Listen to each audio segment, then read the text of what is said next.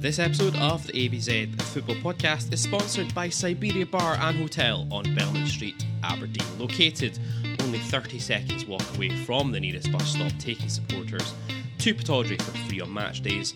Siberia Bar and Hotel is open seven days a week, all year round, and get fired in with our exclusive discounts. Head to the bar and quote the phrase ABZ Pod, that's ABZ Pod for a £3 pound of Foster's, £4 for a pint of Moretti or fruits, or £5 for a pint of fierce or a daiquiri any day of the week, including match days. Come on, you Reds. Oh, Red slight of foot there.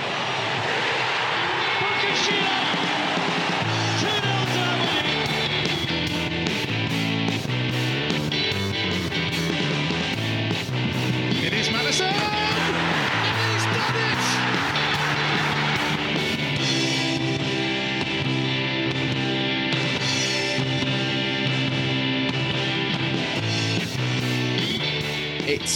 Wednesday, and you know what that means. Welcome to episode 75 of the ABZ Football Podcast. I'm Gary Scott. Joining me this week, as always, it is Gavin J. Baxter. Gav, how's it going? episode 75 who would have thunked it what is 75 like what's the what is that in milestone terms what do you Three get quarters for your 75 i know but you know how you get like gold or platinum or all that kind of shit like what's what 75 mean I don't think anyone never gets to 75 years of like marriage, do they? uh it's a very good yeah that's a fair point it's a fair Let's have a point look. Let's have a look. It is. Oh no, a diamond. Basically, they replicate it. If you get to sixty, it's a diamond, and then obviously people just weren't expecting to get to seventy-five, so you just diamond again. apparently. so we're we diamond squared Xander Diamond. Xander diamond dallas page that's where we are I feel like this is taking a very obvious right turn straight at the gates, Gav. Ah, people love it let's let's just uh keep leaning into that shit even more. We're gonna do so later on with uh, Geoff's Music Corner. So why the hell not? Yeah, um, all good, all good here. Um, obviously comforted in the knowledge that it is not coming home again. Everything's everything's fine, and we're very we're so much we're that bit closer to the real football kicking off all over again.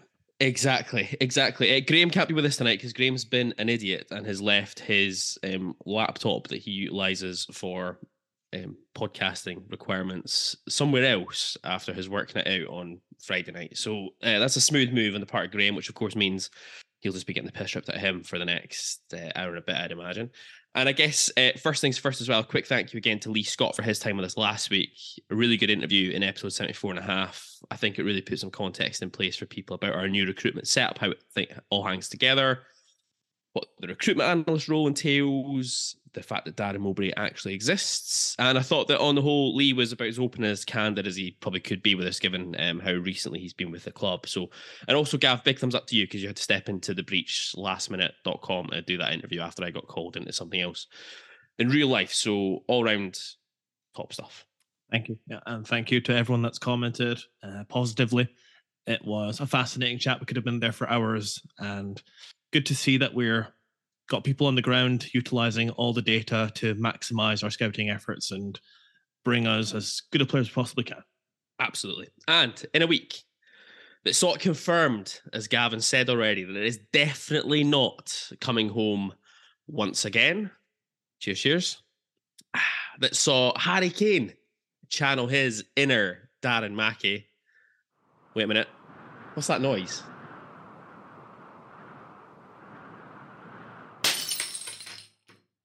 Shit. Look at this, Gav. It's an Al Rihla match ball just landed in the back garden. Where did that come from? The wonders of sound effects. that saw Cristiano Ronaldo exit the world stage right in tears and on his own, and that saw the Aberdeen first team squad hit Manchester for their Christmas night out. It's another busy week on the ABZ Football Podcast as we preview the return of proper football. It's back. It's back. The SPFL Premiership returns on Saturday with the visit of Celtic to Pittodrie. We'll take our usual look at the latest news from the club this week before we'll take a look at our young team and our loanies and loan watch. And after the break, by popular demand, we put the vote out there. We're going to bring you part one of our exclusive in depth interview with the man who scored the winning penalty the last time the Dons won the Scottish Cup, all the way back in 1990. It is the one and the only Brian Irvine. First, yes, whilst the World Cup winds its way towards completion in the Middle East, the real football is back up and running on Saturday lunchtime at the home of football as the Dons welcome the champion Celtic to kickstart the SPFL Premiership. Once again, Gav, have you ever missed Scottish football quite as much as you have this last four or five weeks? Yes. um, you know, I, the World Cup. I have to admit, I've, I've gotten a lot more into it as the as the tournament's gone on, especially when it's gone to the knockout phases. It's kind of picked up a level, but um, but yeah, it's always good to go back to what you know and what you can what you can trust. And what we know and what we can trust is Aberdeen against Celtic, Pittodrie. Usually know what happens here, but let's hope that uh, we can turn the fortunes in our favour. Absolutely. So Celtic obviously come into the game top of the pile, nine points clear at the top. The Dons, of course, sitting in third spot at the moment. A 2 0 win for Celtic on the opening day of the season in the only meeting between the sides so far this campaign. Now, at the time of recording, after results over the weekend, we know that Croatia will remain in Qatar until Saturday minimum. So that will mean Josip Juranovic will miss the game at Pittodrie. It's also uh, not clear. I can't believe the third place game at the World Cup is still a thing. I know, ridiculous. The Absolutely ridiculous. Meaningless, pointless game of football that probably exists in the four year calendar period. Definitely. Absolutely. Who won it last time? Belgium? Uh, who knows? Belgium beat England, didn't they? Belgium beat England in the third place or last time. Did they? Yeah, yeah. Anyway, um, yeah, so Josip Juranovic will absolutely miss the game at Pittodrie on Saturday. It's also not clear when the likes of Aaron Mooy, Cameron Carter Vickers, and Daizen Maeda will all be available because Australia, the USA, and Japan all exited the World Cup at the round of 16 stage, which I think for probably two of those teams anyway, maybe a little bit further than people were expecting. I don't know what the situation is, whether those will be taken straight back and back into the starting lineup and back into the squad, whatever's going to happen. Who knows? It's not very clear. I mean, it's not going to massively affect Carter Vickers. I think I played as many minutes of the World Cup as he did. That's a bit harsh. I think he played a few, didn't he? Did he? Yeah, I think so. I think he played. Um, he didn't play against England, so that's that's no, the game I took took no. uh, took any notice of when it came anyway. to the old uh, US of A. Anyway, Celtic with 14 wins from their 15 league games to date, just the one defeat that came away, obviously, at Curtis-Main inspired St Mirren in September. Uh, they're top scorers in the league by a country mile. They've scored 50 goals in their 15 games so far. A big helping hand, obviously, from the nine, the nine Tannadice and six against Hibs. Um, they have also conceded the fewest goals in the league, just 13 in those 15 games so far. Kyogo, their danger man in terms of pure goals. He's got 10 in the league so far with Liel Abada and Giakoumakis in behind on seven and six, respectively. Matt O'Riley with the most assists on seven, but it's Jota who kind of tops out their general average rating stats. So clearly the danger man. Of those 50 goals, 12 have come from set plays, which is the highest in the league by quite some distance. And uh, that's nearly double Kilmarnock's tally of seven. Kilmarnock in second place in the league on this metric. Now, that, of course, Gav, really suits us with our, you know, strength at defending set pieces this season. Solid as a rock, impervious to pain. The immovable object, that's what they call us in set piece defending realms. Yes, the immovable object meets the unstoppable force. Irresistible force, yes. Absolutely. Um, of course, this is even more heightened by the fact that Liam Scales will will miss the game on Saturday due to Why his is that, Gary? Why is that? Yes. Uh, reasons. Reasons. Yes. Just doesn't fancy it, doesn't he? Doesn't fancy it. No, Contractual. Absolutely. Had it written into his contract, just doesn't want to do it. Um, we touched on it last week when we did our recruitment review. Liam Scales is actually the player in our team with the most headed clearance per game, so he needs to come out of the team um, which will definitely weaken us from a defensive perspective, definitely weaken us from a set piece uh, perspective, defensively and defensively, you'd have to suggest. So this is going to be something I think we, we we do have to look out for. We can touch on um, what we think is going to happen in terms of Liam Scales, his replacement system, in a minute or two. Celtic, probably no surprise here, very, very clinical in front of goal. They're 37 goals in the league from open play. They've come from an expected goals in open play of just 30.48. So they're well and truly overperforming on that particular front. Uh, curiously, as well, no penalties awarded to the men in green and white so far this season. In terms of I, don't want to speculate, but I suspect that might change on Saturday. Never mind. I think that just means that no one can get close enough to their attackers to even foul them. Possibly. Who knows? In terms of general style, I think we all know what we're going to see from Celtic. They lead the league in terms of their number of 10 plus passing sequences. They've had 246 of those in their 13 league games to date. On the ball, as you'd expect as well, they're reasonably reasonably patient in moving the ball through the lines and average direct speed of 1.53 meters per second, which is pretty close to Aberdeen's uh, 1.51 meters per second. Toss. Uh, their zones of control graphic, we'll put up just for laugh, tells you just exactly how much they're dominating territory. Um, just as a reminder to people, the, the zones in blue are the ones that Celtic have more than 50% of touches in. The zones in red uh, are their, their opposition. That So, is going to make the Green Army fucking furious when they see that. absolutely, absolutely. Um, as you'd expect as well, Celtic are absolutely continuing with the style that were implemented by Postecoglou last season in terms of when they're out of possession, high intensity pressing game. They've got a PPDA of just nine, which is the second lowest in the league. Gav, PPDA. Everyone knows it, Gary. Come on, let's just let's just keep moving. Okay, fine. Uh, only Sevco apparently seem to press more intensely.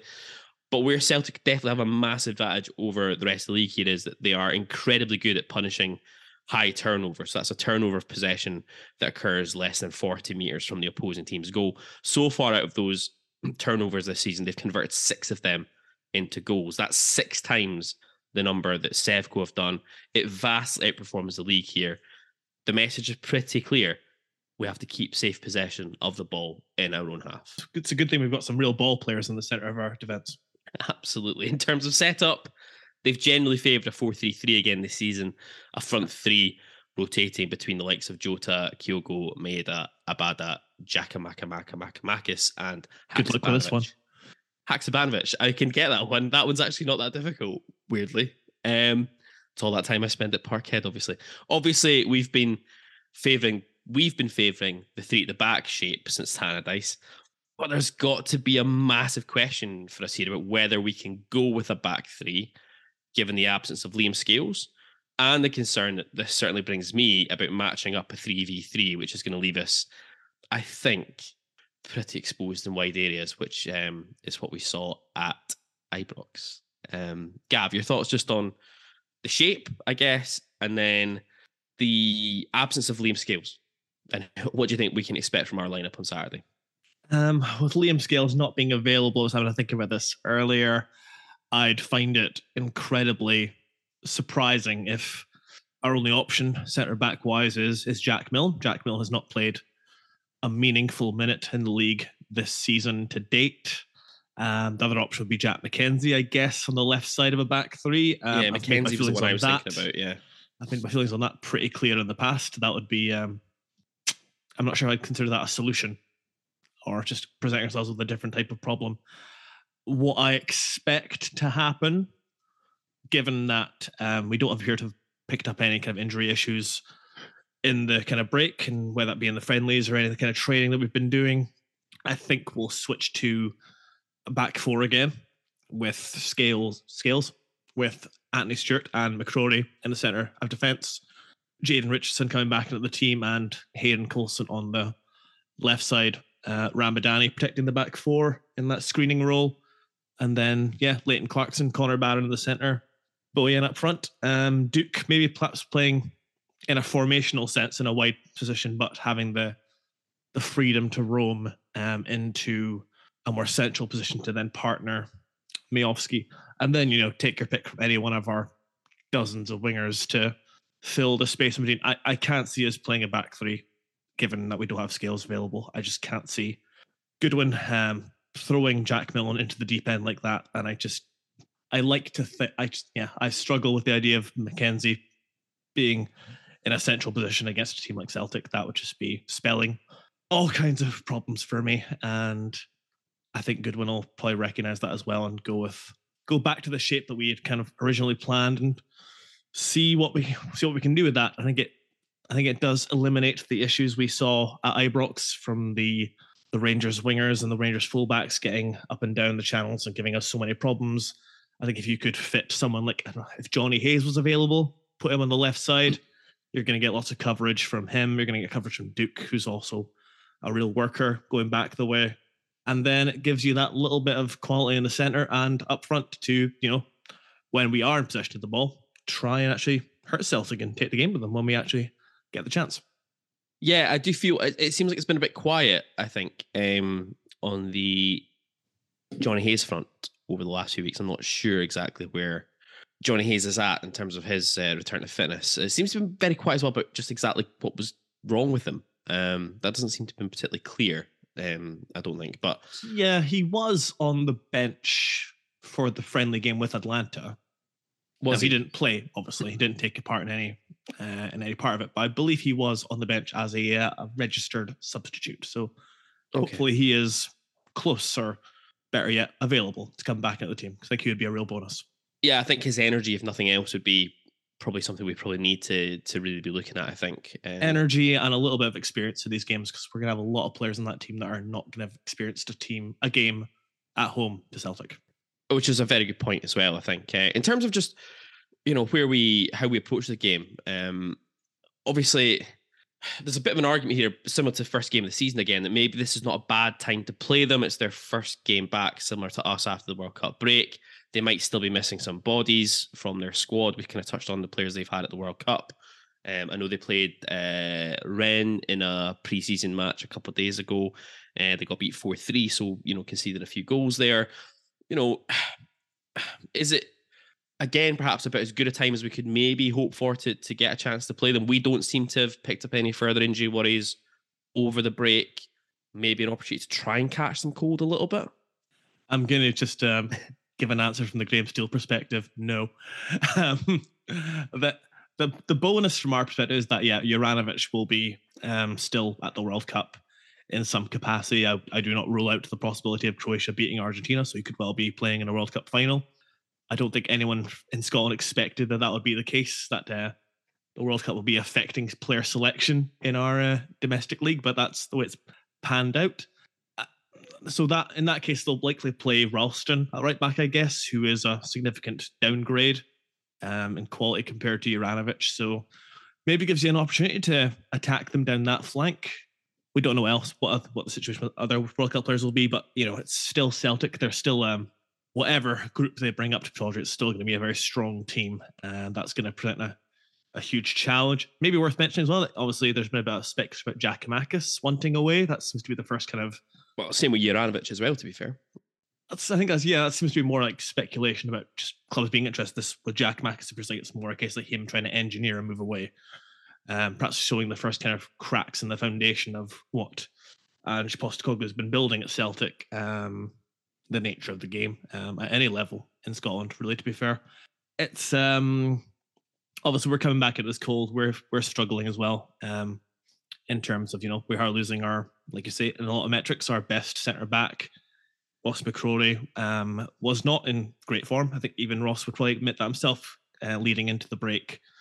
And it's gonna be it's gonna be a huge challenge. That's that's that's all there is to it. And I think what's interesting about this is that it's to be the first time Jim Goodwin as Aberdeen manager comes up against Rangers or Celtic at Pittodrie. Um, playing the old firm away is one thing. Um, the expectation from the Aberdeen crowd for what we can, the way we t- approach this, it'll be interesting to see if that uh, if that plays into his psyche and his thinking. I think in the same way it kind of did when we went to Ibrox, and like he had the mentality of let's go ahead and really take the game to them because that's what the fans want. Mm-hmm. Do you expect that we'll try and do that? Do you think that's how he's going to go? I mean, for me, I think he he can only do that. I think at home. I think I don't like using the the, the phrase about you know it's a it's a um, it's a free hit or it's you know whatever. But I do think there's an expectation level here that we'll have a go. I think we have to ha- we have to have a go anyway. I think I think we need to try and set our stall out that things are different under Goodwin. That that he has built a team of attacking players. You know, we touched on that a lot with Lee Scott um, last week.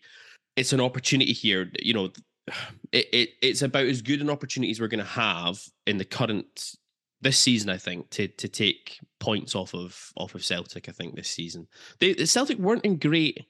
They were in good form before the break, but they weren't playing well. Um, he says this now, knowing that this is going to probably come back and royally bite us. But they were struggling a little bit in home games, um, in particular in the run up to the World Cup break. I'm thinking against Uh, United they had to scramble to get a, a 4 2 win in the end, but you know United should have seen it out for a 2 2 draw. Um, I think they struggled against Ross County as well just before the break. So there were perhaps as well some signs that they weren't quite as free flowing and as clinical, despite everything we've just said about their metrics. Uh, in terms of creating chances, it looked like they were kind of really relying a lot on the opposition having lapses of concentration, etc., more than anything else. Um, he's got to have a go, hasn't he, Goodwin? He, he has to.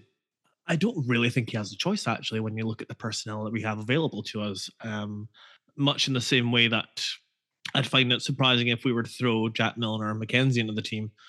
You know, when it comes to the centre of the park, we've got Ylber, um, Leighton Clarkson, Connor Barron, and the other option would be uh, like a Dante Polvara if you wanted to throw in a more defensive-minded player. And we've not seen Dante since Hibs. No, I'd, exactly. I'd be um, I'd be pretty surprised if Dante's got really a, much in the way of a, a long-term future at Aberdeen. So that would really surprise me. You know, he could throw in like another kind of player like you know, Matty Kennedy or something like that. But against a team like Celtic, I don't know if you want to be throwing too many players into unfamiliar positions. I think so the challenge as well is I think he has to try and keep Duk and Miovski together somehow. I, like I said, I, I can see us playing what would resemble a pretty narrow 4-4-2 when we're in possession that then extends to maybe a, a 4-2-3-1, 4-5-1 kind of formation when we're out of possession with Duk um, using his energy and his work rate to to track back um, runners. But yeah, if you go I, that I, way, you're going to have to think about dropping out probably Clarkson or Barron to make that work. Mm, possibly, possibly. Um, it's. I think. I actually think it's a real conundrum that they've got this week about how we decide to set up. I really do because I think. I think if he tries to go four five one, for example, and takes Duk and either play, like tries to play Duk as a kind of wide left player who joins into two when we're in possession, I'm not sure the fans are going to take to that too well. I think I actually think this is actually a massive game for Jim Goodwin, just in terms of his position with the support to an extent, because I think I think the fans expect I expect us to have a go at Celtic on Saturday. In, in position, do you mean like in the metaphorical sense, or as position within Pittodrie? Uh, I mean in a metaphorical sense. Thank you, Gav. I see. Um, I see. I see. Just wanted to clarify that point. I, th- I, think it's I think it's a big one, and I think we've kind of we've kind of fucked up a little bit here in terms of just our depth of numbers. We've spoken about this whole season. We've been fortunate that it's not massively bitten us in the arse in the sense we haven't had severe injuries to Scales or Stewart, which would have really highlighted this issue. Obviously, Scales had that um, game out after the, the red card at, at Easter Road. Um, and we're kind of fortunate we've probably managed to wangle our way towards January without this being a huge issue, apart from in the games against Celtic now. But it's just, it just, it, this game in particular just exposes just how weak we are at the centre of defence, doesn't it? It really does. And how much of a reshuffle this this entails. Well, that and you know, um, in theory, we've got coverage in, in centre midfield, but then when you have to take one of them out to go play centre back, then we become incredibly limited there um, from a tactical perspective. Uh, I think there's speculation in the in the press that we're you know prioritizing defensive options in January, which I fully endorse because yeah, we are incredibly light, and I think yeah, I tend to agree. I mean, I think I think this game and when it comes to the the way that Aberdeen fans will think of Jim Goodwin's Aberdeen team when it comes to playing Rangers and Celtic, yeah, the the proof will be in the pudding of this one, and of course the uh, the Rangers game at the end of the month as well. But not the end of the month, on the Tuesday. On the Tuesday. on the Tuesday. Um, big double the, header. The, uh, the triple booked night. Yes, exactly. Absolutely. So uh, just looking back again back at the, at the numbers, the data, etc. It seems to me the high turnover and set plays are the biggest risk that Celtic mm-hmm. are possibly going to pose to us. Something we need to be mindful of, but something that really plays against us, doesn't it, in terms of our general tendencies, shall we say, so far this season. Certainly in terms of set plays, but you touched on earlier on, playing around at the back, we're not great at it, and we're taking our best ball playing centre half out of the team again. Um, it's it's it's so difficult because you you look at that and think to yourself, okay, well, in this instance, then let's maybe just go a bit more direct and get the ball further away from our goal. But you know, in that case, you're probably gonna have Miovski up front. You know, being a target man, that's not really his strength. So doing that, chances are you're probably just going to give the ball away anyway to Celtic, maybe further away from your goal, but you're still going to give it to them at a place where they can then go and build attacks. Which is also part of the reason to keep Duk in the team because you should instead of maybe shelling it to a target man, it should be more around trying to get the ball in the channels. It may be a bit Mhm. more direct and Yeah. let Duk run the channels, which is also a key reason to keep Duk in the team. So this it becomes a huge, huge conundrum. This Yeah. it really does. Yeah. That's why Jim Goodwin gets paid the big bucks and I sit at home and do a podcast about what I should do. Yeah, exactly. Maybe that's why they've gone to Manchester this weekend, so they can just um, think about it on the booze. Who knows? Um, in terms of um, Can't wait to find out who suffered an Andy Carroll esque misfortune. Duk. Uh, in terms of predictions, then I guess Gav, it's kind of hard, isn't it? This one because yeah, I feel that this is almost like coming into it's, it's like coming back from preseason again, almost, isn't it? It's hard to judge this game from a from that aspect because we don't have any real current form that we're going into this game with. Same for Celtic. I mean, it felt to me a little bit like we kind of stumbled into the World Cup break. You know, we had a really good performance, um, second half anyway against Hibs. Desperately poor at Tony Macaroni in the opening 45. Better in the, the the second half there, but still a pretty poor performance all round.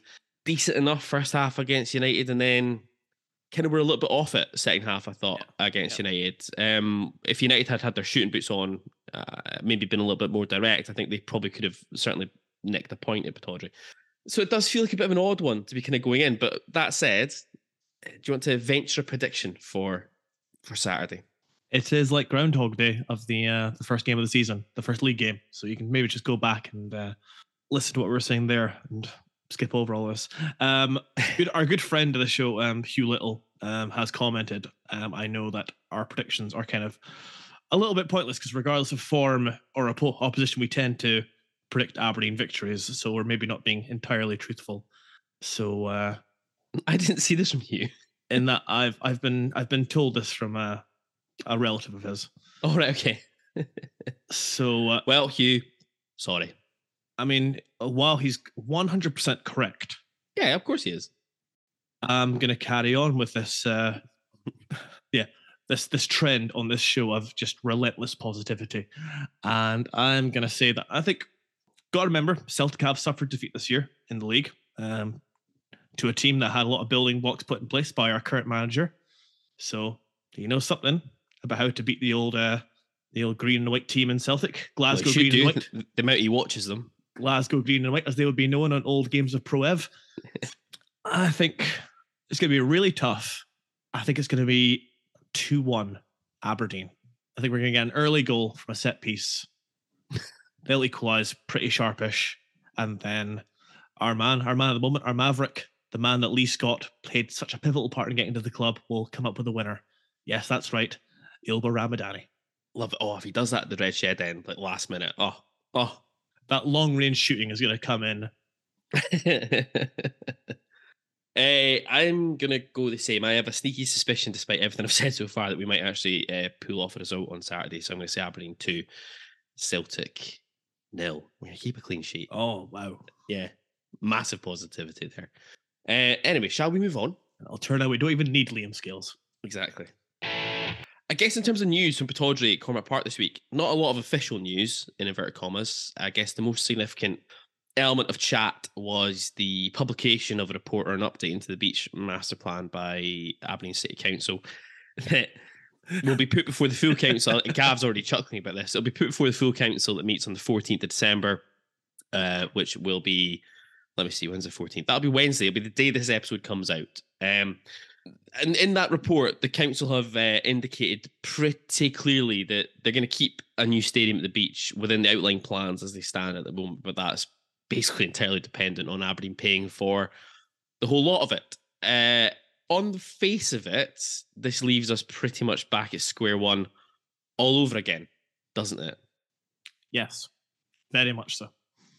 George, do you think that this is just perhaps step two in the general cat and mouse game between the club and the city council uh, in a game of who's going to blink first? Um, as I've previously mentioned before, I'm just kind of coming to terms with the fact that it'll be the year 2052 and Aberdeen will be the only team in Scotland, the Scottish top flight, playing in a stadium that's got one stand because the main stand is sunk and the south stand and the Merkland end have just like imploded into dust as they crumble before our eyes. and uh, we'll be no further along in this process. We'll still be looking for a site. It just seems like I can't decide on this one whether like we've been so incredibly incredibly naive thus far um, in appearing to take the view that the council were going to pay for some of this, and there doesn't appear to have ever been any real, uh, not even concrete promises, you know, foam promises made by the council that they're going to put some cash up towards this, other than I guess providing the, the parcel of land. I, I I do feel on one hand that the club have kind of shot themselves in the foot a little bit in terms of the whole Kingsford thing now, because you know Rob Wicks made it clear on the interview we did with Rob. Um, Dave Cormack and Rob Wicks, I think, have both made it clear as well during various uh, interviews, etc., in the last little while that Kingsford is kind of dead in the water as far as what the club's thoughts are about building a ground there, building a stadium at that site now, because a they've made it clear they've not spent any money on looking at that site again now in terms of updating the plans, updating everything that went along with it to consider how much it would actually cost to build there now. Um, people keep on talking about how the fact that Kingsford will be cheaper than perhaps the beach to to build at. Don't think that's necessarily true because obviously as part of that planning permission, as we highlighted this last week, part of the planning permission that was granted for Kingsford included that the club had to pay for a lot of ancillary matters that needed to be dealt with. I.e., I think there was the fly. There was meant to be a kind of footbridge over the dual carriageway uh, at West Hill. I think had to pay for widening roads, etc., and the run up to the to the the park and ride site. There was extra costs to be in there about the kind of parking zones and stuff as well. So it's not just the cost of building a stadium. There's all the ancillary shit that needs to be done as well. So I, don't think it's actually going to be cheaper to build at Kingsford than it would be at the beach um, on a pure build basis. And also, the club have made it pretty clear now that Kingsford is very much a number two option compared to the beach. And like I say, they've spent no money um, recently in, in looking at Kingsford at all. They can't now really turn round. If the beach thing all falls to pieces, they can't really now turn around and tell the supporters, well, we're going to go to Kingsford, even though we know you don't want to do it, supporters, because all the, the polls and the votes and everything that's been done for it indicate quite strongly that that's the case. And the club themselves don't want to go to Kingsford. So how on earth can you sell that now to the supporters that Kingsford is the right solution? It feels to me that if you have an all for Aurora um, car sticker, maybe keep a hold of that. That might be very well worth a, a few bob in the future from a limited edition perspective on, on eBay. It's going to be interesting to see how this pans out. I think again, isn't it? I mean, you're right, Gav. There's there's all. I think we spoke about a few weeks back actually when the the beach master plan stuff came back out. I think it was when they put the silly table in with all the projected attendances for, you know, Scotland under 21 games and all that kind of gubbins at, at the ground. It, it almost feels tiresome talking about this. It's been 20 years, I think, since this was, uh, since a move away from Pittodrie was first mooted. Um, that was originally at Bellefield, then there was Loirston, then there was Kingsford, and there was the beach. And we're no further along. I hate to think how much money we've spent on the various different processes, plans, analysis, all that over the last 20 years to be literally no further along. Meanwhile, as you said, the, the current stadium is just falling to bits around us. It'll be interesting to see. I mean, there's the AGM is on Monday night. Um, again, so this is going to go out after the AGM's taking place. I think you and I, Gav, we've agreed just now before we start recording. If anything major comes out of the AGM, we might circle back and do some sort of mini pod or some sort of thing to analyze what comes out. I can't see there being a huge amount coming out of the AGM. It'll be the usual powder puff questions, etc., etc. The board will be re-elected. Whoever's up, uh, who's standing for re-election at the moment, the Gaji from Atlanta will be added to the board. Um, Dimitrios, I think is his name, isn't it? The the new boy who'll be taking over from your man who went to Newcastle, whose name completely escapes me now. It'll be Darren Eales. Darren Eales, there we go. Thank you. Uh, there might be some single sign on stuff uh, mentioned, I imagine, because um, yeah, Dave Cormack to be awarded Employee of the Year by Dave Cormack. Um, if anything does interesting come out, we, we will circle back and talk about it. I, I can't imagine anything interesting is going to come out of the council meeting either. Um, all in all, it's just it's just not great, is it? Let's be honest. Yeah, I mean, when it comes to the Kingsford point, I mean, we don't really have a leadership that suggests we really have the kind of um would be even remotely prepared to kind of lose public face in that way of admitting that their the plan has has failed and we have to go to the uh, reserve plan. Like you say, uh, I still remember that that hundred year DVD. Remember when DVDs were a thing? That was Oh, yeah. a time to live. What a time to be alive. Um, and Milne, Stuart Milne, uh, Keith Wyness, I think was our chief exec at the time, talking about how it was imperative that we got away from Pittodrie as soon as possible. And yeah, here we are, 20 years later, no closer to it. And yeah, just you know, like I say, just make peace with the idea that one day we'll just be like, we'll just be the RD, like the RDS. That'll be all we see. And a couple of gazebos. People stood in the car park across from the main stand, and people watching from the flat behind the south stand. Will we move on? Yes, because that was bleak. Excellent. Uh, on to Loan Watch really quickly. So Connor McLennan uh, at St Johnstone, not applicable. Obviously, no games uh, last week for St Johnstone that we know about.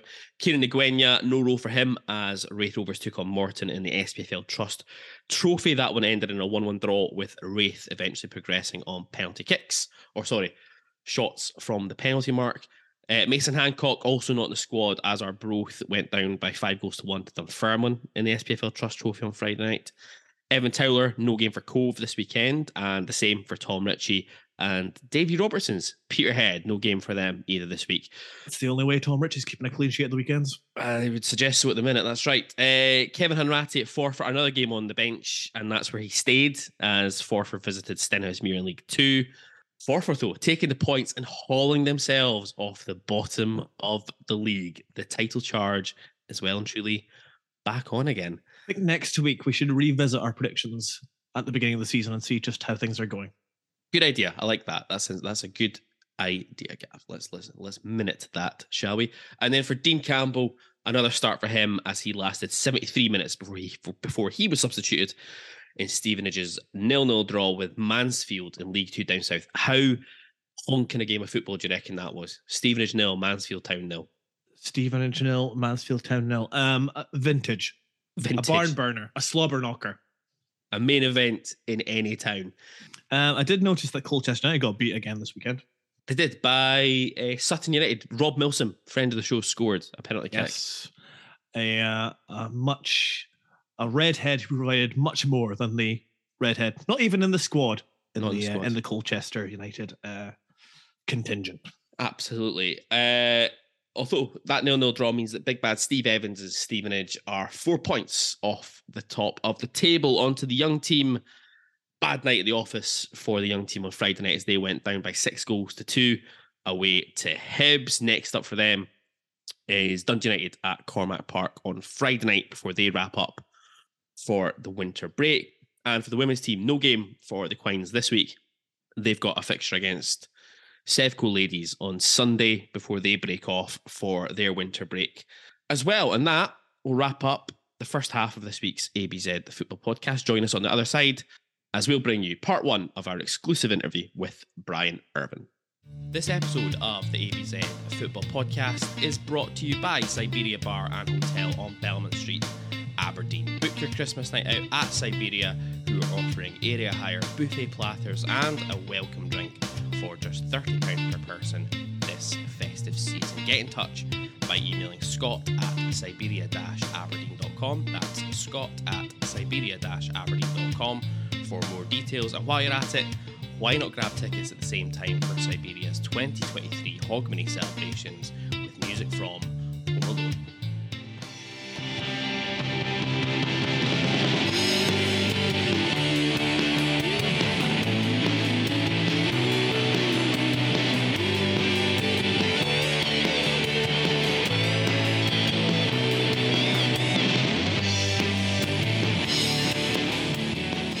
Welcome back to the ABZ Football Podcast. Now, before we move on to the interview with Brian Irvine, and are we going to do Geoff's Music Corner today, Gav? Are we going to do that?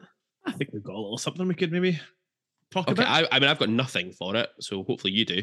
Um, anyway, we just want to give a quick shout out to those of you who've made contributions to the Beer and Coffee Fund this week, uh, in particular to Mark Robertson and Paul Darcy. We see you, your bread's appreciated.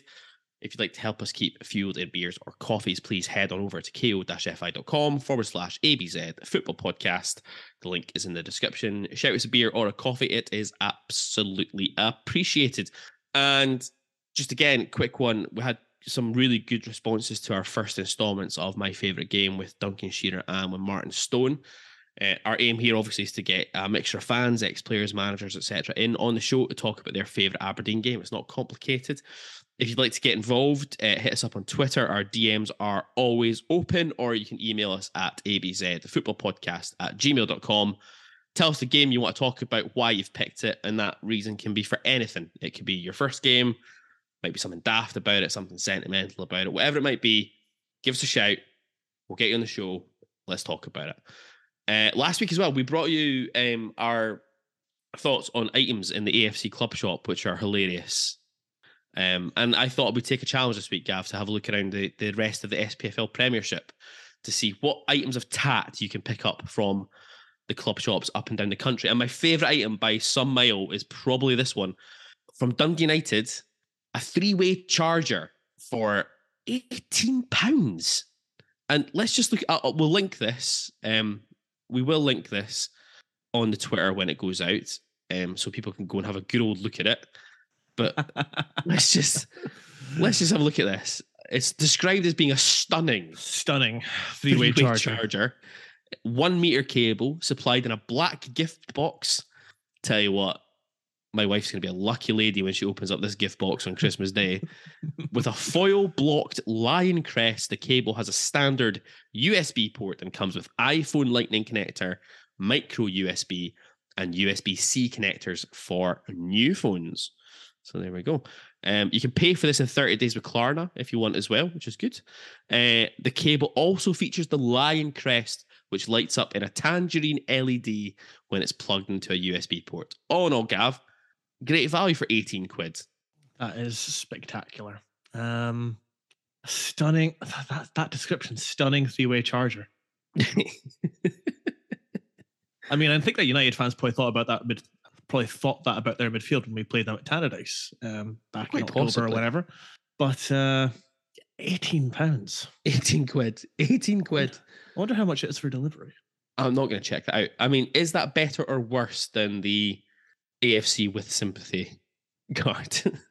it's actually it's you know what it's not even so delivery is five pounds. Delivery is a fiver, and wait a minute, yeah, delivery is five pounds. Yeah, I've just I'm I'm just currently scanning through the United uh, shop as well. Here, we could probably spend an entire episode just scanning through the United Club shop. They have a they have a range called Europa League, which I just clicked on just for a laugh. They've got a passport wallet in there presumably you're not going to need that too often. The continent is calling. Get your leather passport wallet now. Well, maybe not. Uh, I think the uh, the the key with these kind of things is always go got to check the clearance section. Yeah, we can maybe look at that for next week. I think let's let's not use all of the material we can probably get from the United Club shop. The Tiny Terrors Field of Dreams book. Story by John Miller, illustrated by Jenny Meakin. I mean, I'll tell you what, Tiny Terrors, that's Pittodrie last year for me. Definitely. Absolutely. Will we move on? Let's move on, yes. Okay. And we're going to make, I wasn't going to do this, but Gav's insisting on us running Geoff's Music Corner. Well, I'm not week. insisting, but I'm just saying that I've, we've been talking the last two weeks about how we've found the quintessential one hit wonder. And I would argue that this is 100% the quintessential of quintessential one hit wonders. I think you might be right, actually. So, Gav, what is it? Well, we're going to bring you um, a song by an American pop group released in 1997.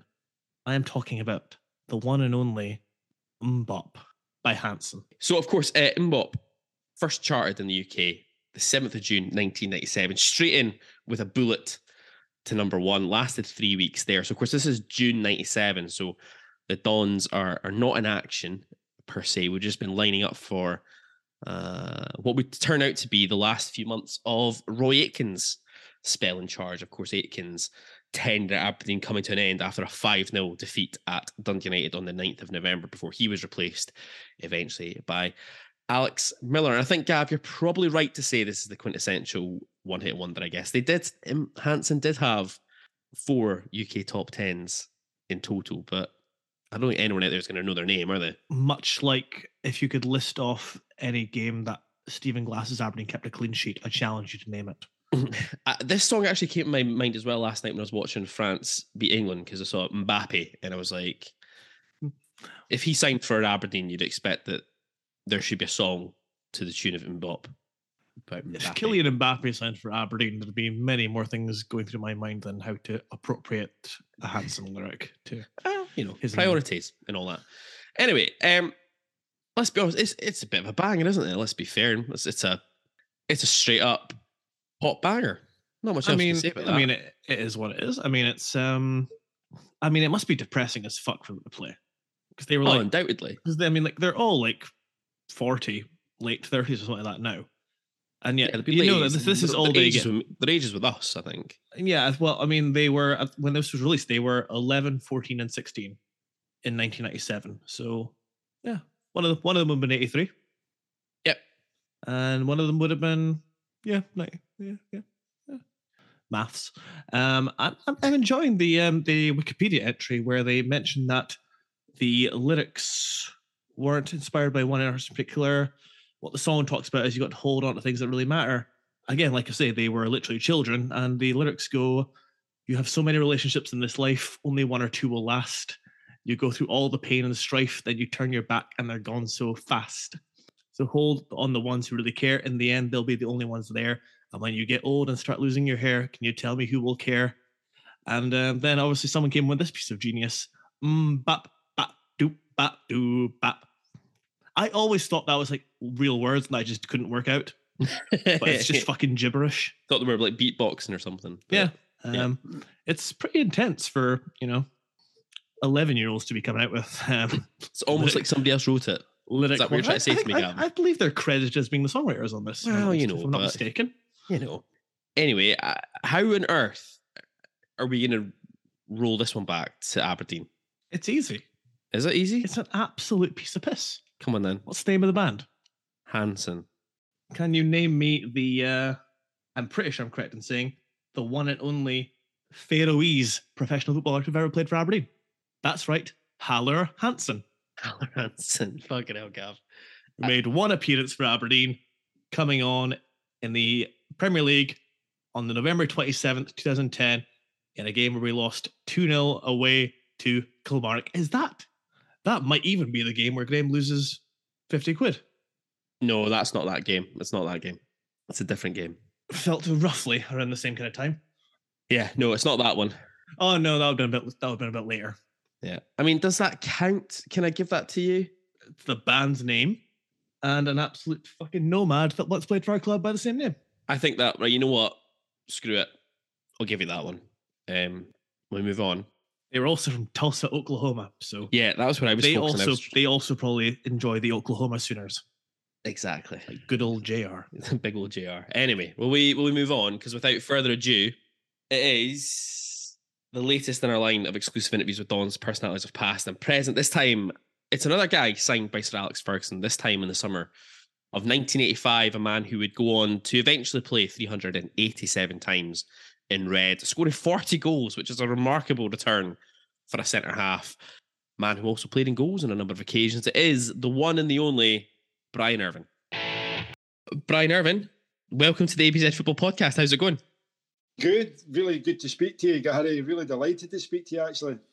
Uh, listen, I'm the one who's more delighted than than than you are to talk to me. Trust me. Um, as a No, kid a who long, grew up, it's a long, it's a long time coming. We've been organising this for quite a number of months, possibly over a year. I know, But, I uh, know. Here we are. But no, listen, honestly, the honour is absolutely all mine. As a kid who grew up um, going to Pittodrie for the first time in the kind of late 80s, um, and then that kind of golden period, I guess, in the early 90s, you know, you're very much one of the first names that comes to mind whenever I think about those those first Aberdeen teams that I went to see. So it's a real privilege for us to get to to talk to you tonight, Brian. Um, Thank you very much, Gary. That's a very kind of you to say all that. let's um let's go back to the very beginning though, if that's all right, Brian. Yeah. Um, born in Bellshill, May 1965. Yeah. talk to us just a little bit about your kind of upbringing and, and when was it that you can remember that football kind of really caught your attention? Yeah, well, I thought I was going to have to decline that answer because I think I can't remember much about when I was born. I'm not as uh, able to think back as far as that. But yeah, early days, it was all, all, all about football, and I loved playing football as a boy uh, with my friends in the in the parks and um, you know just uh, in the Lanarkshire area. Although it's amazing that I, with this quite strong West of Scotland accent as well. I'm actually from my family are from Aberdeenshire. My mum and dad are from Inverurie, so home was always Aberdeenshire. And uh, I, used, I used to look forward to going up to visit my grands and grandpas and aunts and uncles, cousins, and playing in the parks at Old Rayne, Pit Capel. Um, imagine I was playing for Aberdeen and you know dreaming of being a football player one day, and, and you know I'm, I'm knowing it was ever going to happen, but um, just played football morning, noon, and night.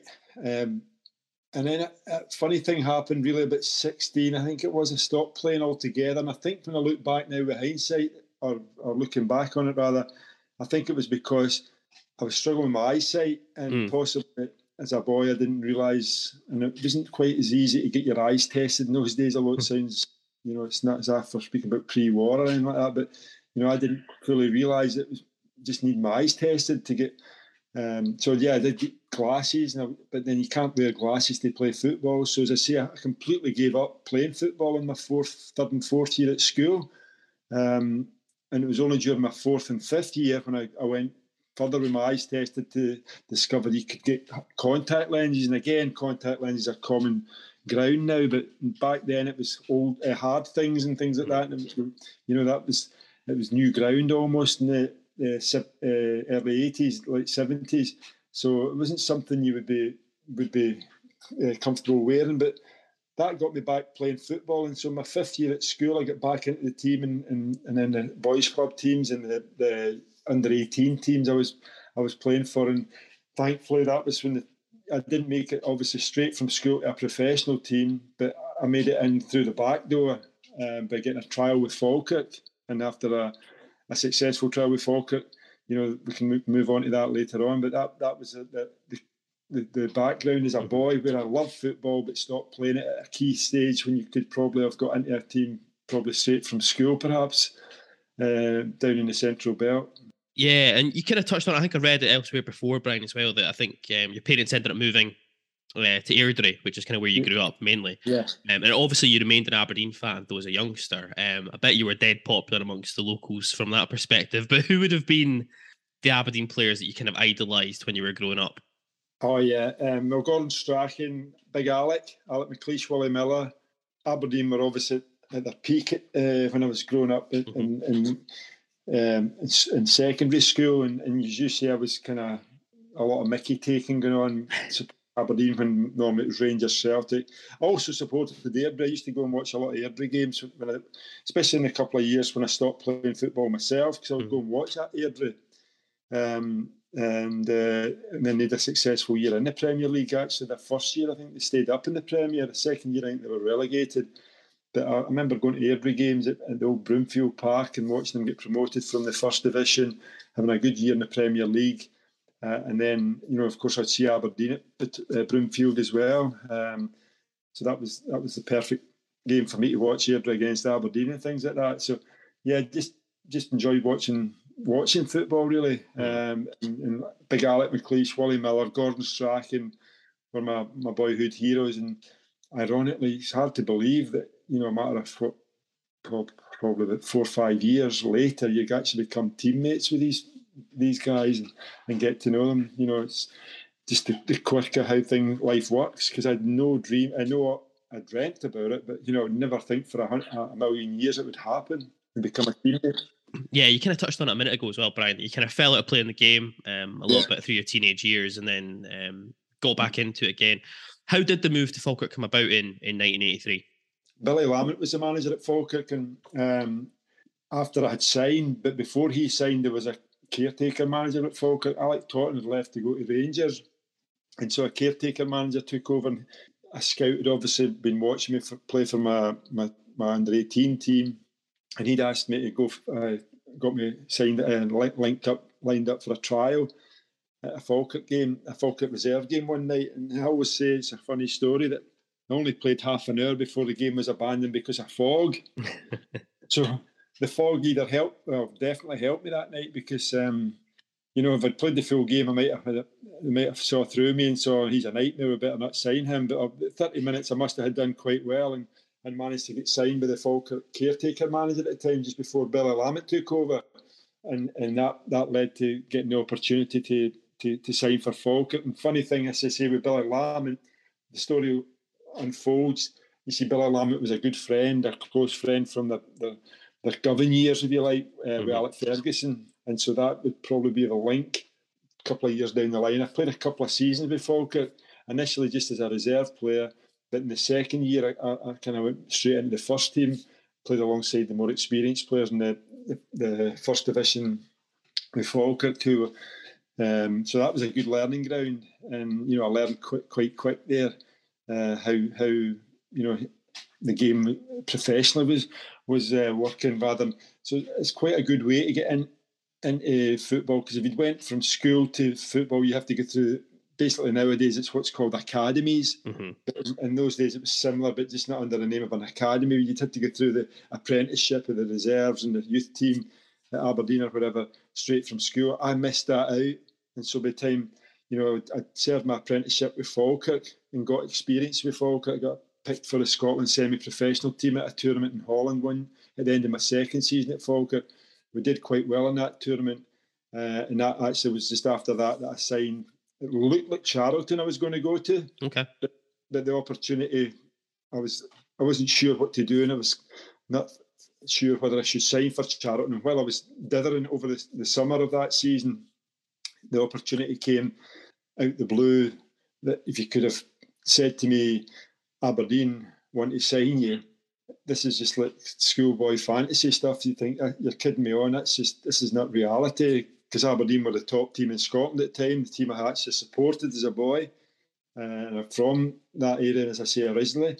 And so you know that pinch yourself to believe you're telling me the truth, and it was. And you know I, I didn't even didn't even want to speak to Alec Ferguson about details of the contract. It was it was a done deal as far as I was concerned. He could offer me just a uh, we'll, we'll, we'll, not pay you anything, but we'll you know just come up to Aberdeen and I'd have happily done that. So it was a dream come true in 1985 when I got the chance to sign for my boyhood heroes.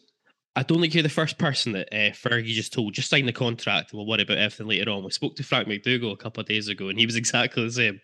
Um, he only found out he was getting paid, I think, when he turned up for training on the first day, I think. So Yeah, it's amazing. Um, I certainly, honestly, genuinely wasn't caring about the finances and the money. And, you know, I, I didn't, I mean, when I t- I'd offer, I didn't have an agent in those days as it wasn't the norm, but, you know, the, con- the offer from uh, Charlton, who were at the time in the the Premiership, which is obviously not what it is now, but mm-hmm. it was the Premiership. They were in the Premiership at the time, and uh, but so they offered me three times the wage. I, I was being offered my, my basic wage, and then I think maybe more than that for the signing on fee they were going to offer as well. But the finances didn't come into it. Uh, that, that, that's not my style anyway, and you know I'm not really bothered. But the finances never was, and I was you know just um, at that stage as I say, 100% not interested in the finances. It was just the, the, fact that Aberdeen wanted to sign me was a dream come true. So obviously, like you say, you know, Sir Alex Ferguson's still in charge of the club. July 1985 when you when you finally sign up. Um, yeah. What was that kind of first day or that first week like at the yeah, club? That's a good question. It is just literally what you would imagine. Just am I dreaming this? Is this really happening? You know, is this reality or is it? Am I? Will I wake up in the morning? And if it was all over after a week, and I thought, oh well, that was a good experience. That was a chance to play with your, you, you know, because I was going I was training with the first team, even mm-hmm. though I was just a young, a youngish player. I was signed for I think fifty five thousand. There was add-ons after so many games and an international cap. It was set up so that my, my total fee for my transfer, the only other time I was transferred for money, everything else was free transfers or no no transfer in my career. Um, but added up to 110,000. So, you know, that that was what I went for at the time. So I did a lot of the time I would train with the young boys. I would train with the reserve boys because I wasn't playing the first team because Alec McLeish, Willie Miller were the recognised centre back. So I wasn't going to walk into the team. That was the other difference with Charlton. At Charlton, it was more they wanted me to go into their first team. Now, okay. I, I think I was too young for that. I think it, the Premiership then isn't what it is now, but you know it would still be a big ask to play in the, the English Premiership for a, a, an 18 year old boy. I wasn't ready for that, but the manager felt I was, and he was willing to um, initially put me into the first team. That's what he he sold it to me. But I knew right away from Alec Ferguson, having spoke with him, that it was a longer term mm-hmm. idea.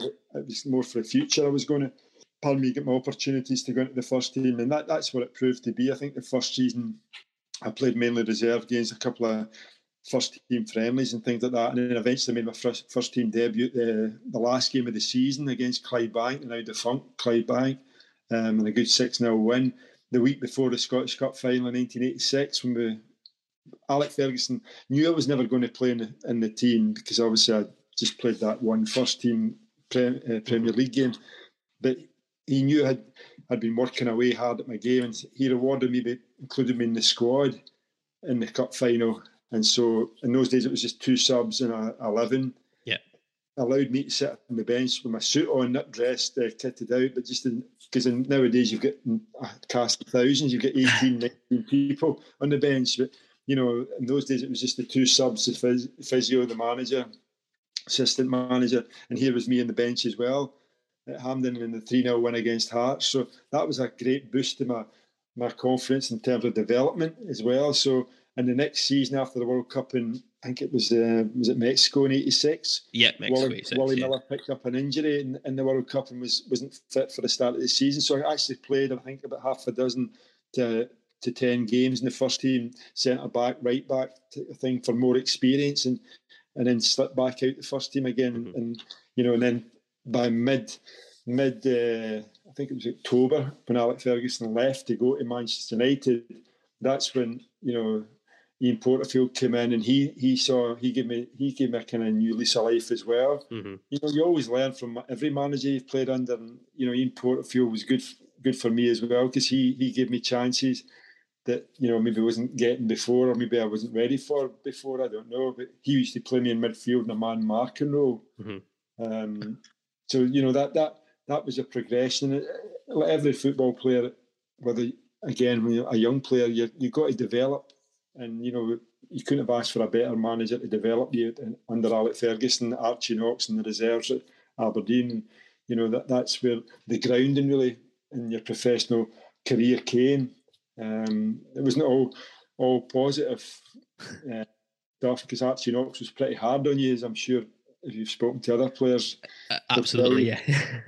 You know, there was a couple of times I felt like packing my bags and coming, and, and, and it was as hard as that. You know, it made it you, you feel so quite hard, mm-hmm. down about things. That, you know, it's, but then that's where you had to get resilience. I'll show him. I'll show you.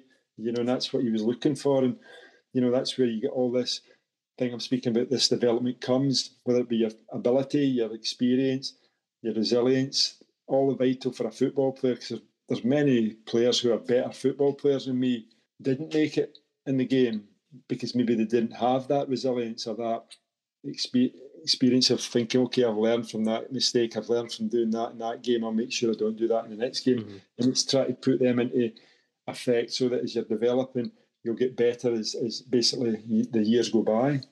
You kind of touched on it a, a little bit there, Brian. You obviously you, you the first season you're at Aberdeen, it's kind of more reserved team football, couple of first team friendly matches, etc. You get that debut uh, in the six 0 win against Clydebank. Um, Yeah.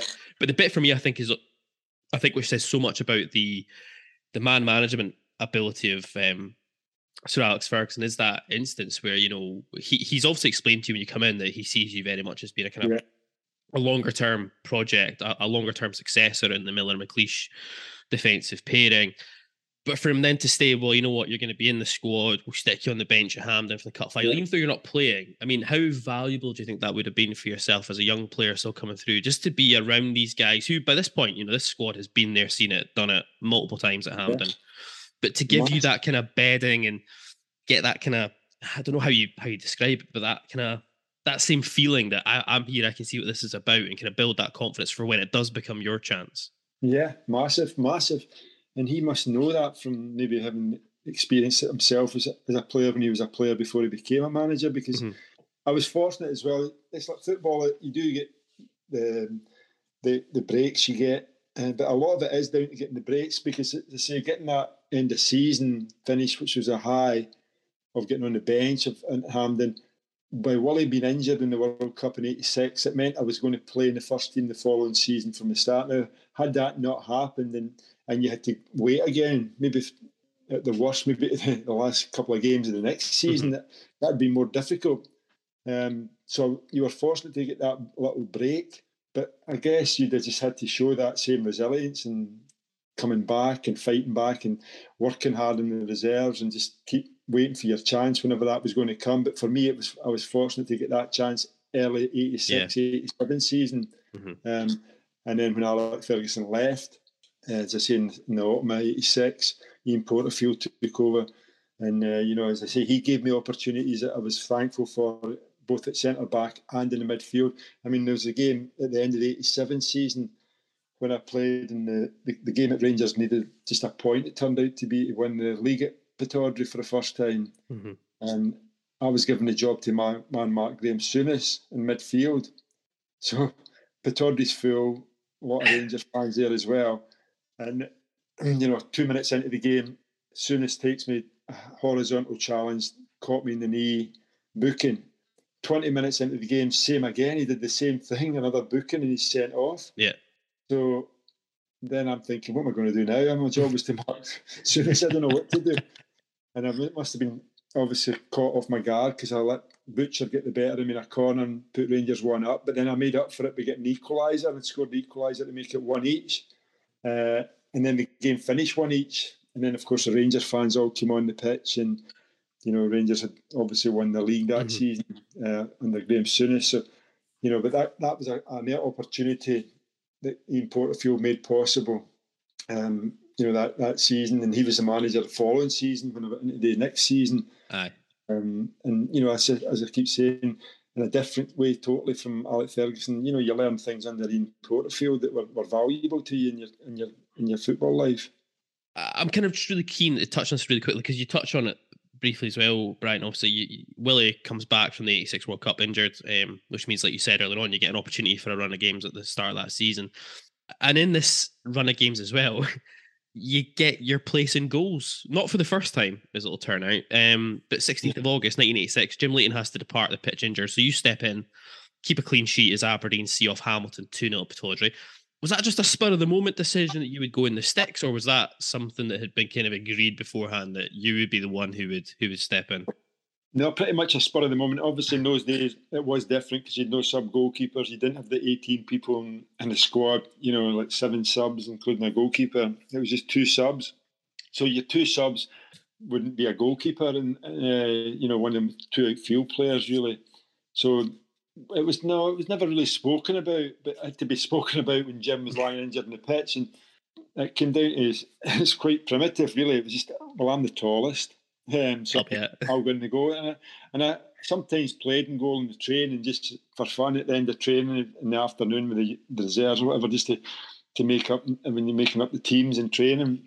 So you had a wee bit of experience in the goals um, from, you know, not, not on a professional level, but just in the park and the training. And so that's what gave you the, the confidence to put your hand up and say, look, I'll just go in the goal there. And thankfully, didn't lose a goal. Similarly, at Easter Road later on in my career.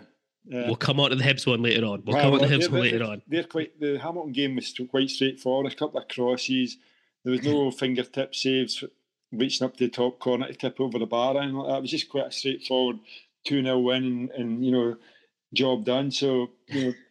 It turned out, as you say, you'll cover them maybe, but it was one of three times I played in the goal. Yeah, yeah. Um, again, we just touched on it as well. That that that 86, 87 season, of course, obviously Fergie departs from Man United in the kind of autumn time. Um, for yourself, Brian, I mean, how did you take the news when he when it was announced he was leaving? Because I mean, obviously, this is a guy who signed you yeah. um, for your boyhood heroes, who's given you that opportunity to play. You know, has, has taken into that kind of first team squad for that cup final, etc. What was how how did you take that news that he was leaving? Oh yeah, I think I mean there was some players genuinely who were quite happy. You know, he'd maybe given hard time and Archie as well, who went with him, had given them hard time. So they they were kind of relieved in some respects because it, it was giving giving them a bit of freedom that they maybe never felt they had under Alec and Archie. But for me, that wasn't the case. I, you know, I was very, very disappointed in, in, in this early stage of your, your full time career, and it was a, it was quite hard to you know go over and, and just think, oh, what do I do now? You know, that's my my, my mentor's gone really, as well as my manager. Mm. Um, but to his credit, not, not latterly, because he's obviously retired and he's, he's had uh, the brain hemorrhage that he, he suffered in recent years as well to deal with. But right up until you know a number of years ago, he was always on call for you. Mm-hmm.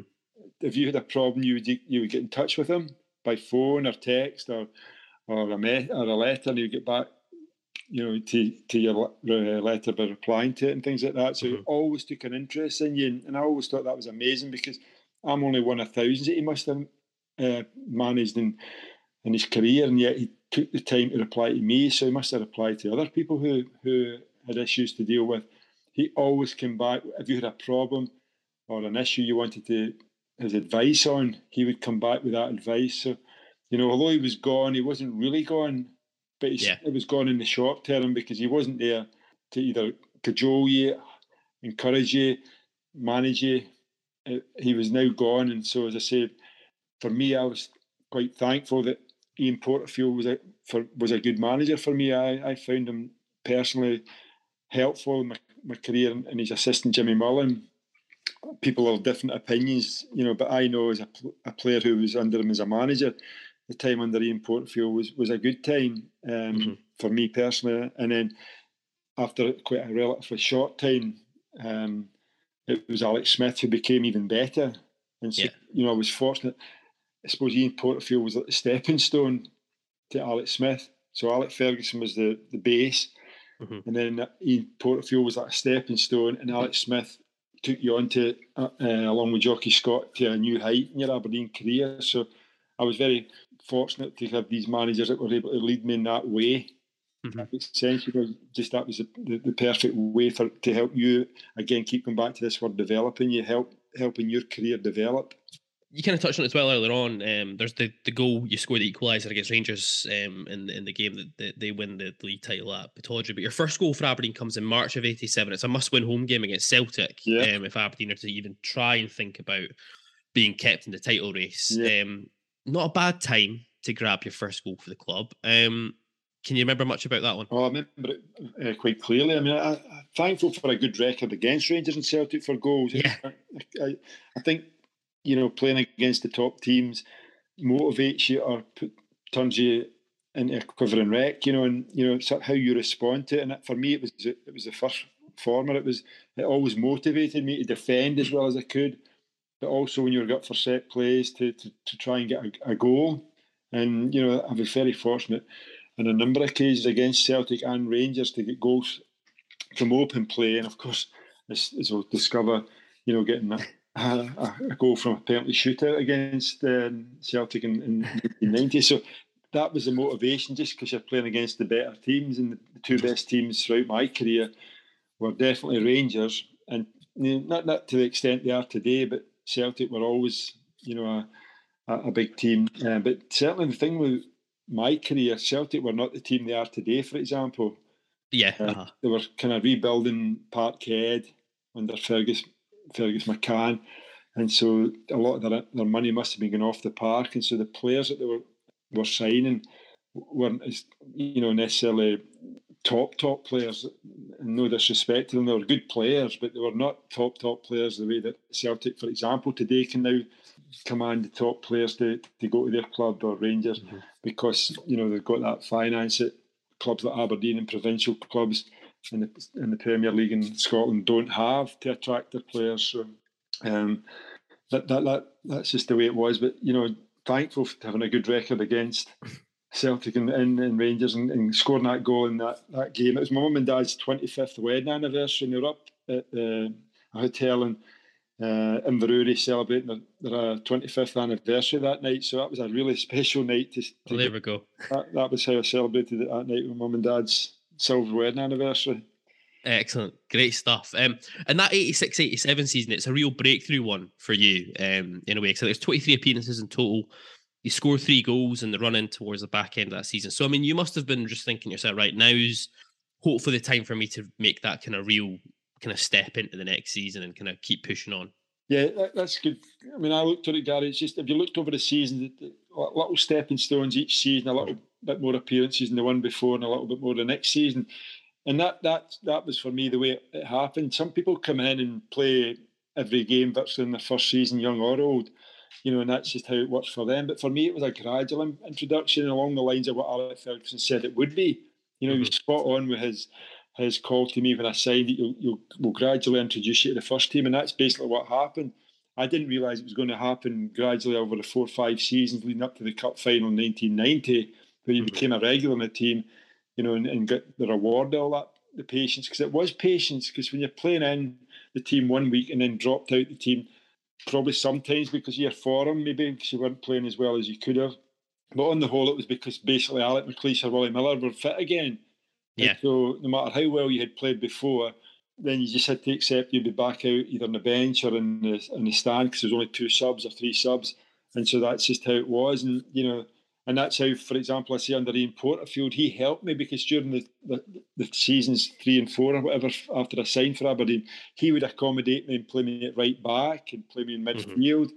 You know, and then you know, okay, there was the odd time you mentioned goalkeeper, also up front up front. I would get thrown up front in games to, to try and get a late goal, equalise when you're a goal or two down, a couple of minutes to go, you go playing up front alongside, you know, whoever the forward was it on the day. You know, so you, you kind of played in all the positions at, at different yeah. days, but you know that that's um, that was a progression. Just each year you were getting a few more games, a few more games gave you more confidence to take into the next season, and then it was up to you to make it work for the next season as well, rather than lose the momentum that you were gaining from the number of games you you got that season. And as you say, that was a key season to, to get quite a number of games, not just on the in the Premier League, but just play, playing in Europe as well. You know, you're playing uh, alongside Wally and Alec, and maybe at right back in, in a game. Mm-hmm.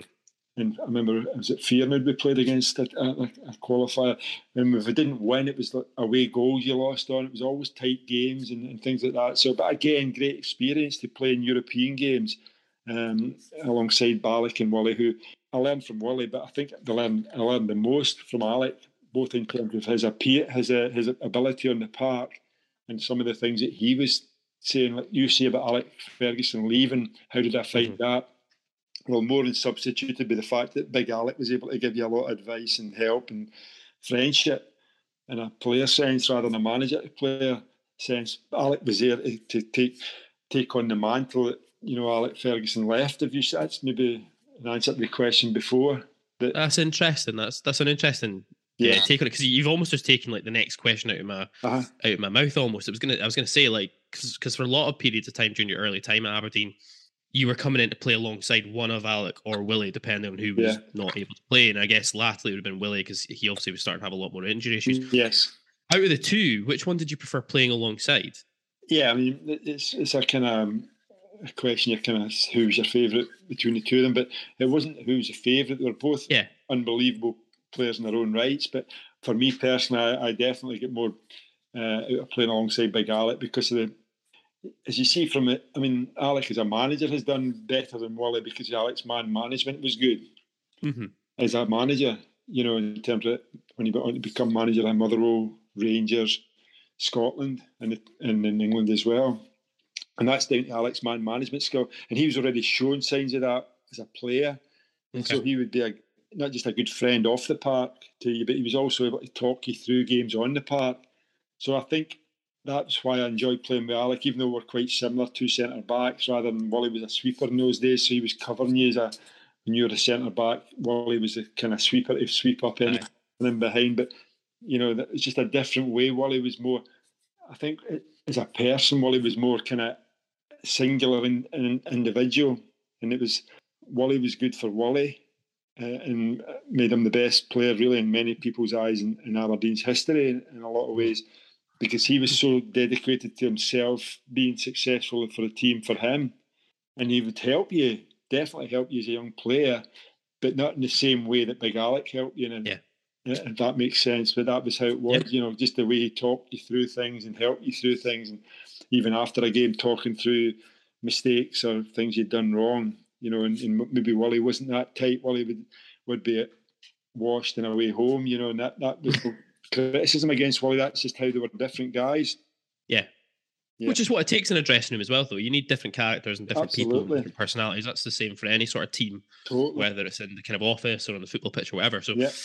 um, the next season, that um, it's 87, 88, isn't it? We're at now. Yeah. I mean, like you, you feature really consistently in the starting lineup at the start of that season. I think you start each of the League Cup ties as we make our way back to Hampden and League Cup. You even score in the semi final at Yeah. Tannadice against Dundee. Yeah.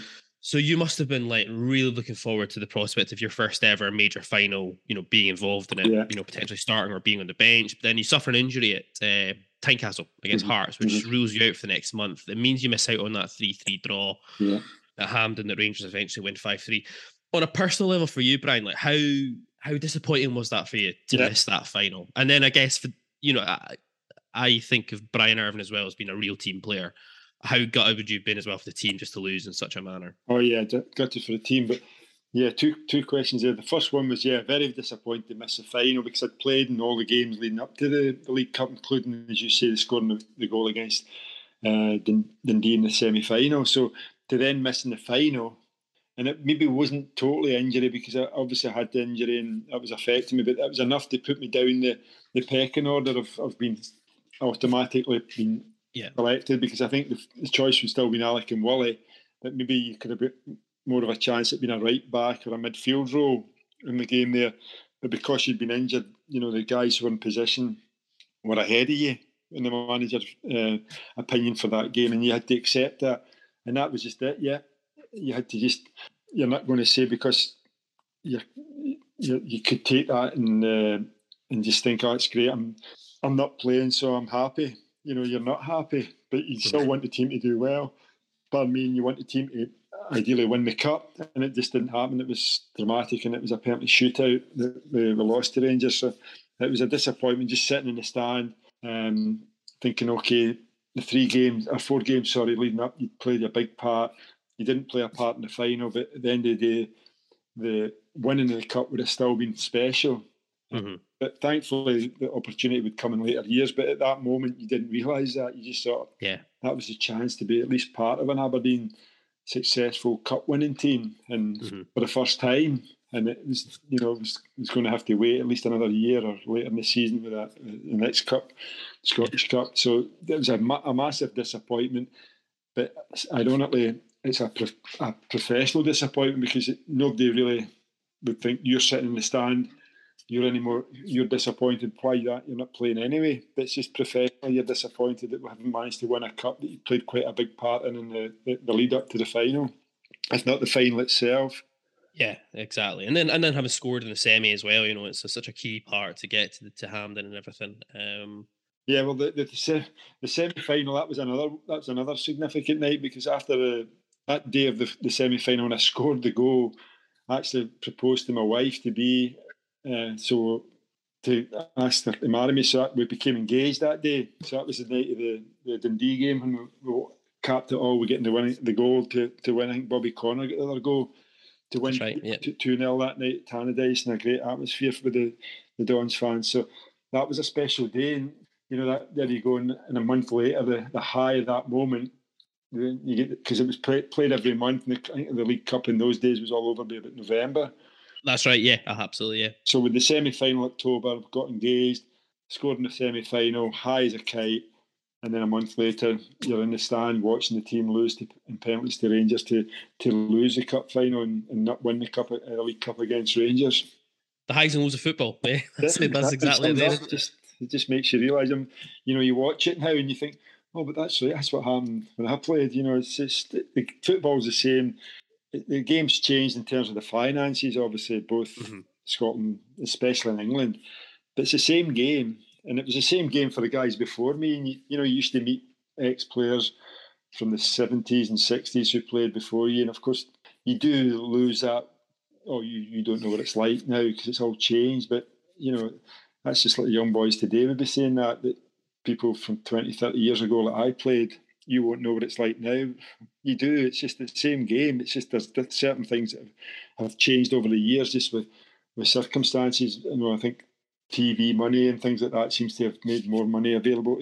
Some of the owners are quite wealthy and prepared to and put their money into football in a way that wasn't the case maybe so much in uh, in my day. I think, for example, in my day, Dick Donald was was better known for how astute he was as a, as a chairman, as opposed to what you know the money that he would pump into the club. But that's Yes. that's because that was his skill was the knowledge that he had in business, as opposed to nowadays it'd be how much money can you put into the club.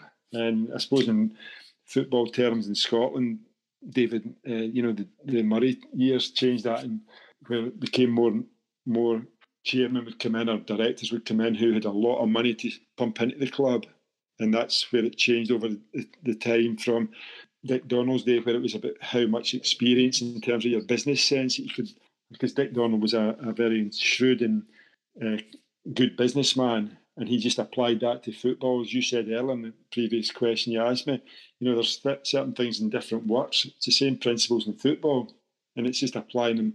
It's the same in business as it is for, for football. Just obviously, you're running about a football park when it's football. In business, you're sitting in an office or building something. So it's the same principles behind what makes people tick. Yeah, exactly. Um, at the turn of that year, Ian Porterfield brings in Charlie Nicholas to mm What were your memories of Charlie coming in the door? Um, and then, you know, what sort of player and teammate was Charlie to have around the kind of around the place? I've got total respect for Charlie. When he came to Pittodrie, it was like it was definitely a big signing.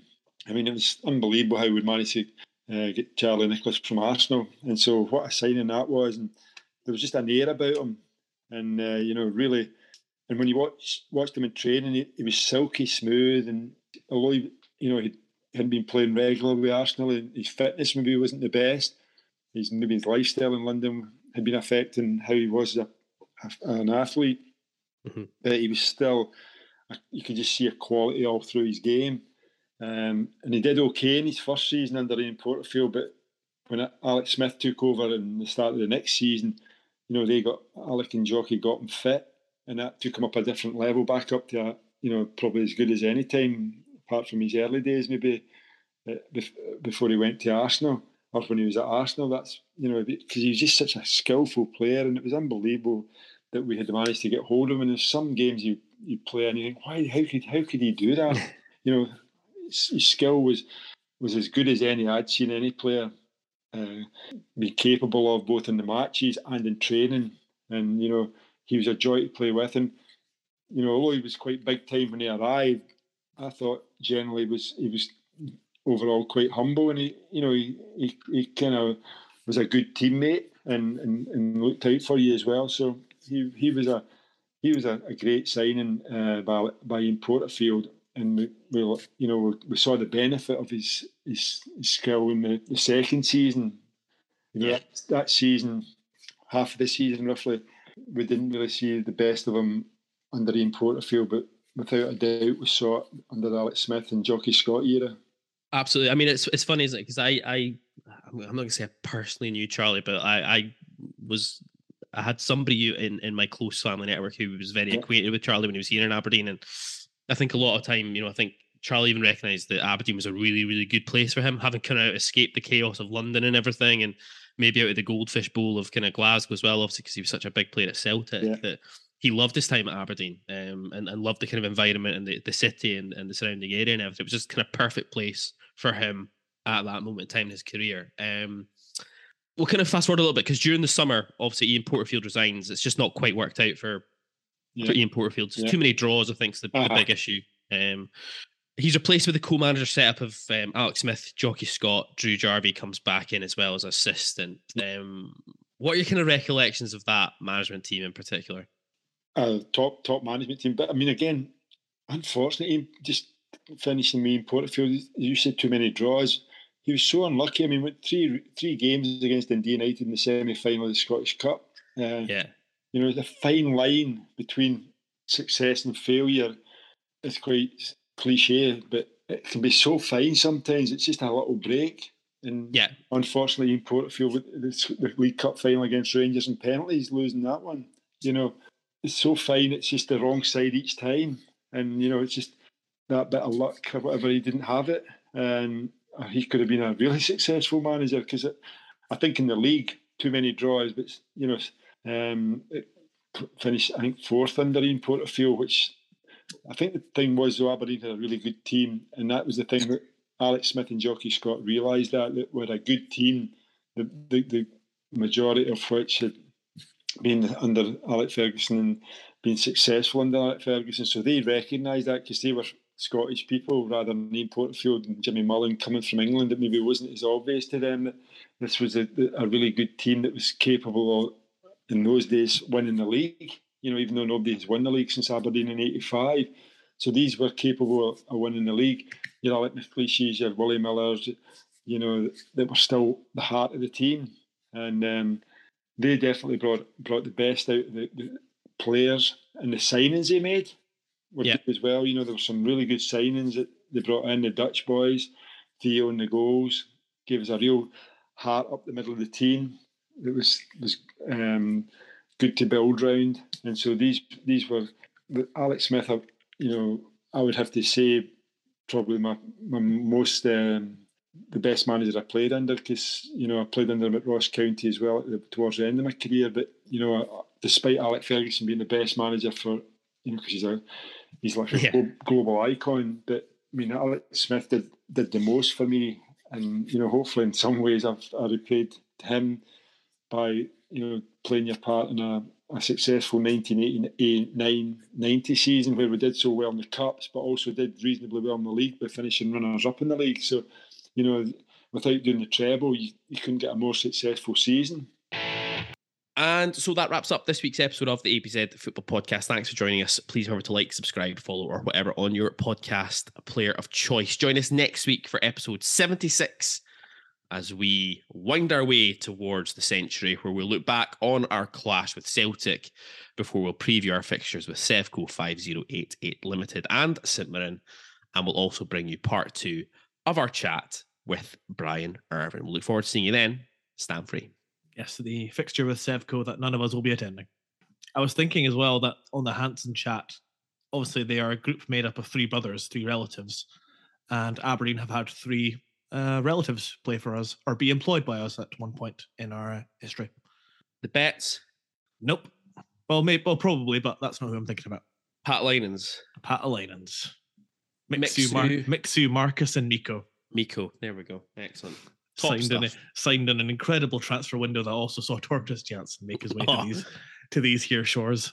They were Jimmy, weren't they? Were Jimmy signings. Jimmy's first winter, the first uh, glimpse into what winter transfer dealings were going to be like under under old JC. ah, the day, those days, eh? Those days.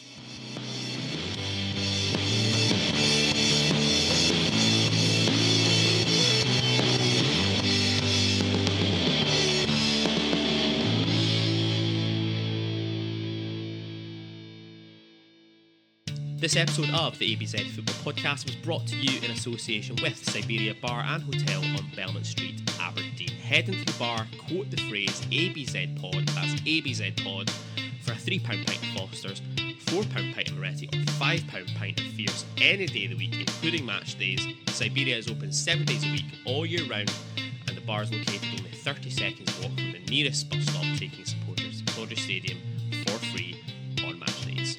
Come on, you Reds!